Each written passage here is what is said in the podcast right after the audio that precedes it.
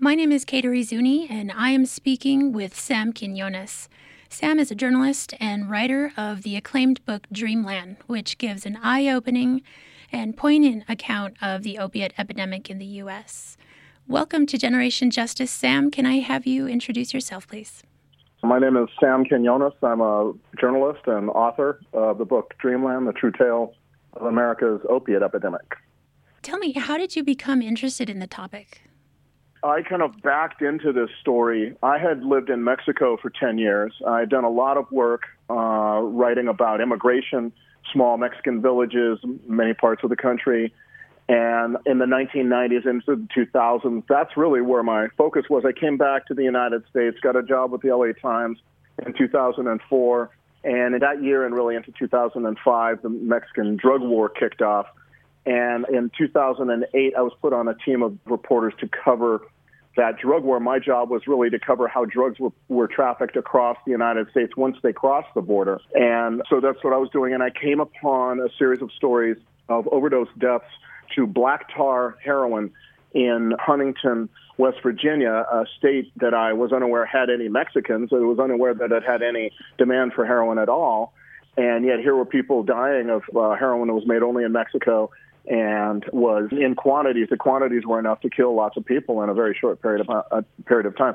So my my approach was really to try to understand, or the way I entered this story was really trying to understand how Mexican heroin dealers were doing such good business. All of a sudden, I had been a crime reporter off and on for, for many years, and heroin, I thought was kind of old stuff, old passe. You know, who gives that stuff anymore? You know, but um, here were people using it, and in states that I did not consider and that did not associate with heroin, like like West Virginia, for example.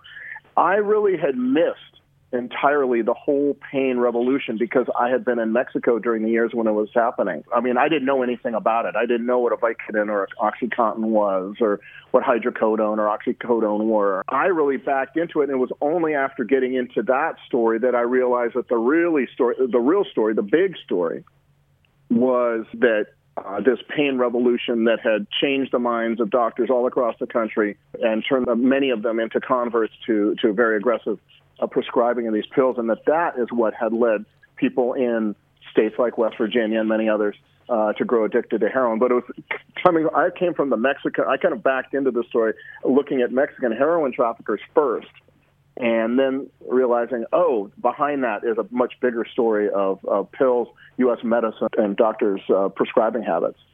Just kind of getting into the book right off, Sam. As you write it, the opiate epidemic really has several moving parts. Can you give us a brief synopsis of the major contributors that you identified? Sure. Really, the first is a revolution in pain management in the United States, really promoted by kind of a young group of pain specialists across the country, aided in that by the pharmaceutical uh, companies that made prescription painkiller, narcotic painkillers. And it held that um, we were a country in pain, uh, an epidemic of pain, and we needed to uh, treat it. And really we had been falling down on the job because we had a tool with which to treat pain. And we now knew, science now knew, that these pain pills, prescription narcotic pain pills, opiate pain pills, were virtually non addictive. Less than 1% of all people who received them to treat pain got addicted. And this became through the beginning in the late 80s and, and into the, the 90s, 1990s, really became conventional wisdom promoted, as I said, by those two groups, but also by certain hospital institutions in America. A lot of pain specialists kind of got on that bandwagon. And eventually, they convinced many, many doctors across the country, primary care doctors, ER docs, and the rest, that this was the case and that they ought to be prescribing these pills far more aggressively, far more liberally than they had been up to that point. These these pills all contain drugs that are opiates that are that are very similar to heroin. One extreme of this pain revolution was a, a phenomenon called the pill mill, which is a, a pain clinic in which the doctor has basically lost all his bearings and scruples and basically prescribes these pills without any pain diagnosis whatsoever and receives in return cash payments. He doesn't usually accept insurance, only cash. And these became uh, part of the problem as well. They were outliers and I don't believe that they were the most important factor in all this. The real important factor was that hospitals and doctors all across America, well meaning, sincere, legitimate hospitals and doctors, bought this idea and, and began prescribing these pills uh, very aggressively. Turns out the science that they pointed to was wrong. It wasn't really science at all, as a matter of fact, and that people, many people did get addicted. Uh, many people got addicted from using these pills exactly as doctors prescribed. Others got addicted because there was now a massive new uh, supply of, of pills out there, and a lot of it leaked into the black market, and a lot of people used it recreationally, abused it, and got addicted. And many of those folks, a good number, it's not clear how many, but hundreds of thousands of folks, um, uh, eventually switched to heroin because heroin now was coming from Mexico, which made it far cheaper, far more potent, far far more prevalent, and a real cheap alternative to the pills on the street, which are extraordinarily expensive. Those three things over a period of like 20 years and some other stuff, that's bare bones idea of how we got to the point where we are uh, today. Yeah, thank you. And I think that's definitely true. Just my own experiences in a hospital really all you have to do is kind of look at a chart and say i'm this much in pain and there you right. go. Exactly. And there were there were a lot of things like that. There were those pain management scales there were doctor evaluations where you were able to give a doctor a bad evaluation if he didn't give you the pills that you were asking for. A lot of that went into it as well. In the book we spend a lot of time in kind of those small towns New Mexico, as you know, has some of the highest, highest rates of heroin use and overdose, especially in northern New Mexico.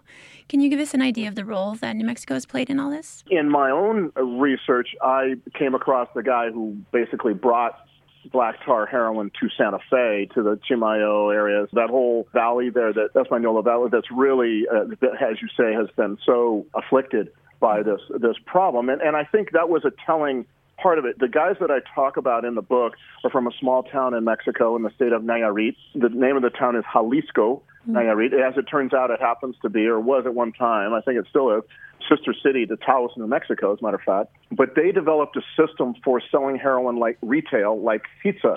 So uh, an addict would call an operator in a town, wherever the town was, Albuquerque, for example, or Santa Fe, or what have you. The operator would dispatch a driver to meet the uh, addict and make the deal that way. And it was a it was a system that was not a cartel. It was a small kind of business model that anyone could imitate. And these guys from this one town, and really eventually the, the, the county, county of about 45,000 people, took this system all across to many, many other parts of the United States. I found the guy who took it to Santa Fe and that whole uh, Chimayo area and all that area in in the late 19, 1990s. And he, that story is very interesting because in the Chimayo area, people had lived not well, but had lived with heroin addiction for decades. And no sooner did he, and because it was the heroin that they were using was a lot of it, I believe, was coming from the from Vietnam at one point. Uh, some of it was coming from Mexico, but it was very diluted. And these guys came with very, very high potency heroin, and immediately people began dying. I think 2% of the area, the town of Chimayo, died in a two year period because they, these were veteran heroin addicts, yet they were used to a heroin that was much weaker. And that is really the story of this whole epidemic. Now that the heroin mostly comes now from Mexico, the, the other cartels, real cartels, have gotten involved in it in the last couple of years. So what we're seeing now all across the country is what happened in New Mexico in the late 1990s, which was uh, new new heroin coming in from Mexico that people are, are uh, unprepared for, or just cheap, prevalent, and potent. All that combination is a real deadly one.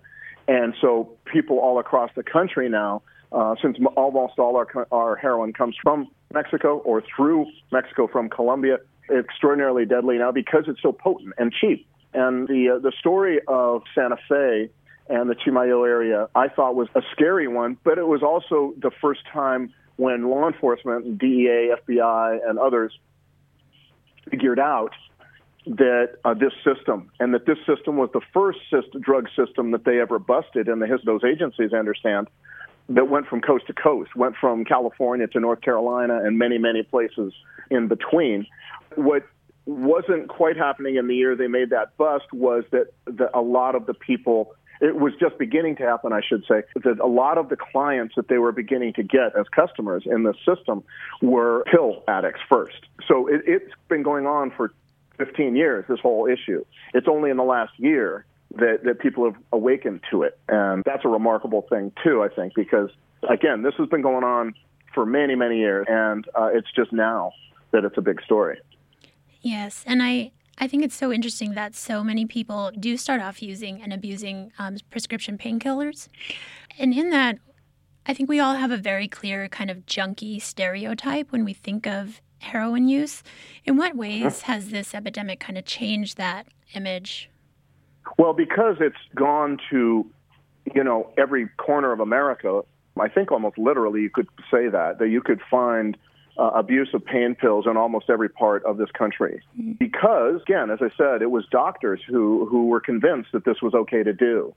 And there are so many more doctors than there are drug dealers in America. And, and if they buy into an idea, which they did, then you're going to find this in yeah in places all over Vermont and Alabama and and West Virginia as I said and not just places next to the border not just places near Mexico or anything it's all over the place it's also in areas where they have never really had this problem ever before and it's affecting rural kids suburban kids it's almost entirely I, would say early on in my my research I, I assumed this was like 90% white. Now, later, I became convinced it was probably more like 95% white. Um, I've seen some signs that other places, other uh, folks from other races are, are getting involved, or ethnic groups are getting involved in this. But honestly, it's not. It, it, I don't think it changes the fact that that virtually everybody in, involved in this so far who's gotten addicted, I should say, not dealing it, but gotten addicted, is white. And these are in very red areas of the country, you know, Georgia, Alabama, as I said, Tennessee, places like that. It's no longer, heroin was kind of like the urban denizens uh, drug, you know, beginning with the folks on the wild side, as Lou Reed said. Uh, you know, you got jazz musicians and and and homosexuals and drag queens and all these folks, kind of like the urban the urban outcast uh, core. And through the 70s, it was a kind of a ghetto drug out here in Los Angeles. Certainly, East LA was uh, a, wash in heroin in the 1970s. That those areas really are not affected, as from what I can tell, to any great degree, um, by this problem. This is suburban, rural, uh, wealthy white communities, poor white communities, but almost entirely white communities. And because the face of that pain pill abuse is overwhelmingly white, how do you think that has affected legislation surrounding the issue as opposed to, say, the crack cocaine crisis? Yeah, I was a I was a reporter during the crack years. I was a crime reporter during the crack years, and a few things were true back then. First of all, associated with crack was very, very high, scary a high level of public violence. Mm-hmm. Drive-by shootings were resurrected from the old prohibition days. Uh, carjacking was invented as a crime, basically. Uh, there were bullets whizzing through apartments. It was a very public crime. You never heard back then uh, calls for treatment. Uh, I never did anyway almost everybody, and I would say including uh, people in the black community, frankly, were calling for police to do something about it. And at least in the town where I was, which was Stockton, California, a wash and crack, Ho- horrible, horrible problem that town had uh, when the four years I was there.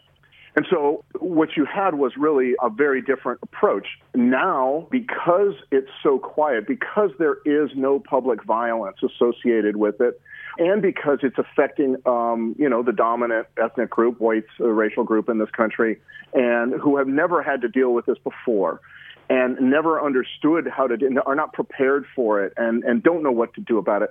Now you're you're hearing that. It's a, a very very interesting political socio let's call it a socio political change among people who have ha- had this affect them, and that is to say um, we need to treat this now as a disease. It's we our children uh, are are getting felonies, but they don't need they, they don't need felonies. They need they need treatment. This is giving people prison time or jail time is not an appropriate way to treat this.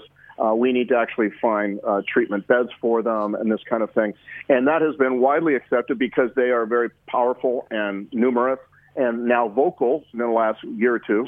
It's also been helped by the fact that attitude, I do not believe, would ever be politically palatable.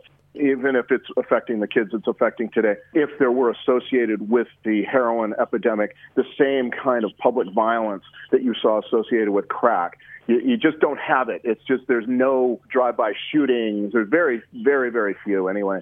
Uh, not notable, and so it's it's a kind of a combination of things. It's affecting people who've never been affected before. They're numerous. They're politically important. They're politically. They have a voice. They have money to donate. They know the, the le- legislators in their in their towns and so on. But uh, at the same time, there is uh, nowhere near the level of public violence associated with this epidemic as there was uh, associated with crack. And so that has those two factors, I believe, have allowed this new attitude to to flourish that we need to use we need to treat addiction as a disease of the brain and not as a, a moral failing that we you know we need to punish people with jail and prison for. And what critique would you give of the media coverage that you have seen that has surrounded the issue? Well, I tell you, first of all, there wasn't a lot of it until the last year or so. I mean, I, I began this book 2012, and there was almost no coverage of this stuff. None. I would say, not none, but very, very little, and only hesitant kind of coverage. Part of the problem was, and it gets back to what I was talking about just a minute ago, and that was that the parents of the kids were unwilling to talk. People have said, you know, this is only an epidemic because it's lots of white kids dying, and that that's why it's getting the attention. And my my my response is, no, it was quiet because it was a white drug. The white families who have kids who are dying were mortified, embarrassed, horrified that their kids would get addicted to this drug that they believe was like the worst of all illegal drugs. And so they kept quiet. And that's the situation I found for the first two, three years when I was writing my book. Uh, some few were very much in the news.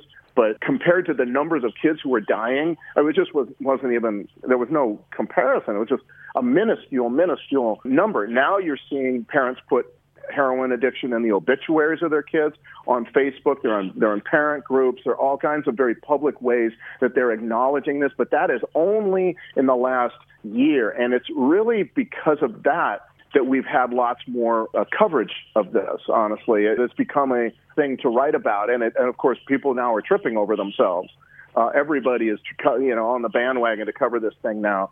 Whereas my feeling was that this has been going on, as I said, for 15 years, no one's really no one really covered it much. No one covered the heroin, the pills to heroin connection that to me was obvious. I could see that like in 2009, and that's why I wrote a, when I wrote a story about the uh, these guys from Mexico. That's what I mentioned. It didn't have enough room to actually expand on it, but uh, this was something that I was convinced of six years before. And what I've found is now that yeah, everybody wants wants to cover this this topic, and it's getting kind of the press that it, it deserved for uh, years ago. Now it's all of a sudden, like in the last year, just been just on everybody's radar all of a sudden. I think you're right. It is an obvious connection, and when you speak about or when you write about, you know, drug companies kind of abusing statistics to make it look like an mm-hmm. opiate derivative drug could somehow be non habit forming or non addictive just seems right. so counterintuitive to me and i wonder like how is that even possible well that's a very good question and that's uh, I, I think what what happened part, partly what happened was this americans began became almost childish in their demands to have their to be fixed mm-hmm. you know we became as a country almost childish. We, we demand our health problems be fixed. Now, that doesn't mean that we, as health consumers, are going to get more exercise, eat better, participate in our own wellness in very aggressive ways, the way you ought to. And that's people have shown that if you do that, your chances of getting bad bad pain problems reduces dramatically. But that's hard to do. It's complicated. It's asking us to be accountable to ourselves, and we're not we're not good at that. And so what ended up happening was all these doctors became kind of under the gun. All you know, the the patients were like, "Hey, I want to be fixed," you know, this kind of thing. And, and this was an attitude. It was a, to my way of feeling, uh, thinking it's very childish, petulant, kind of infantile attitude. But but adopted, I think, across across the country, frankly. And doctors were hearing this, and at the same time they were hearing this, they were also hearing from the from the pharmaceutical companies. And you know what? We have an answer for you. We have a solution, and it's easy and it's quick. And you can end those appointments with your patient by pulling out a prescription pad and writing out a prescription. It's so easy, it's quick, and for a while it does take care of the pain. The problem is it doesn't take care of it forever. It masks it, and a lot of people get addicted to it, and et cetera. But there was pressure on doctors. Doctors need to reassess what they did, what they're doing. Uh, I believe very, very deeply. But it's not only they were not the only ones here involved. We as Americans began to have this very very simplistic attitude, very uncomp. We didn't want things that were complicated. We just wanted something to to fix. Like uh, uh, one guy said in the in the book, they viewed their their bodies as cars, and doctors were car mechanics, and we were mm-hmm. supposed to fix them. And that attitude, I believe, was really prevalent in, in the country, still is, I think. And that led doctors to look aggressively for some kind of solution. There, the doctors, most doctors mean very well. They want to help people get, and pain is a big problem, and they, they they felt that this was something that they absolutely had to do. And along come these these kind of specious studies or non-studies or whatever you want to call them, and the pharmaceutical companies taking it door to door with this very very aggressive sales pitch. And this was, by the way, uh, these were years when there was this uh, a Salesforce arms race in the pharmaceutical industry where every company was hiring more and more. In the early 90s, there was like 35,000 pharmaceutical sales reps. By 2003, there was 120,000. You know, it was like like the massive sales and and and little by little the pressures on doctors. There were financial pressures as well. You can make a lot of money prescribing these pills, et cetera. All of that kind of changed, and that's how you create a new conventional wisdom, I guess. Yeah, I agree. And also, I think that whole kind of throwing a pill or throwing a prescription at you, uh, considering yeah. that treatment, makes uh, alternative medicine look like other or less than in comparison. And more complicated and difficult. And, oh, you know, acupuncture, oh, isn't that Asian? Or is that kind of, does that really even work? And, yeah. uh, you know, uh, swimming, oh, well, you know, I have to go swimming then. I don't want to go swimming. uh, you know, that kind of thing. There's a lot of reasons why patients kind of rebelled that part of it. None of them were good, I don't think. I mean, it was the truth of it is this whole story is about how we search for the simple solution. Yeah, um, I've I've heard you mention before that this book, specifically the title, is kind of a metaphor for America.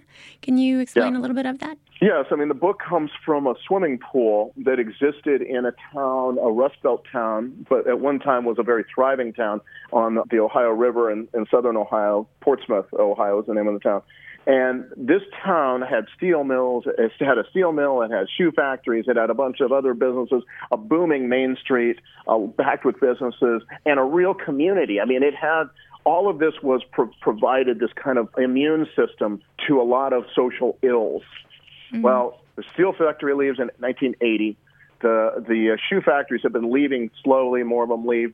Main Street, the people begin to leave. Main Street empties out and in 19, 1993, they, they closed this pool. This pool was like almost like the soul of the town.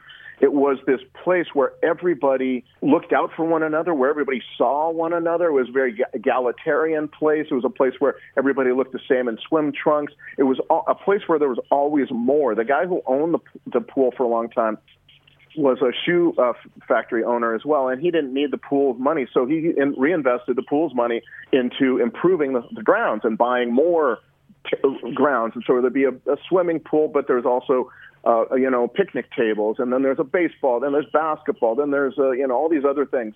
And uh, it it grew and grew until it was enough for everybody. Everybody was there, you know. Everybody could be a part of this, and it was a wonderful place for everyone to grow up in community, not mm-hmm. isolated. And when they destroyed that pool, it was almost like they destroyed the soul of the town or the immune system to this town. And it became very vulnerable then. The town turned inward. It was half the size uh, it had been.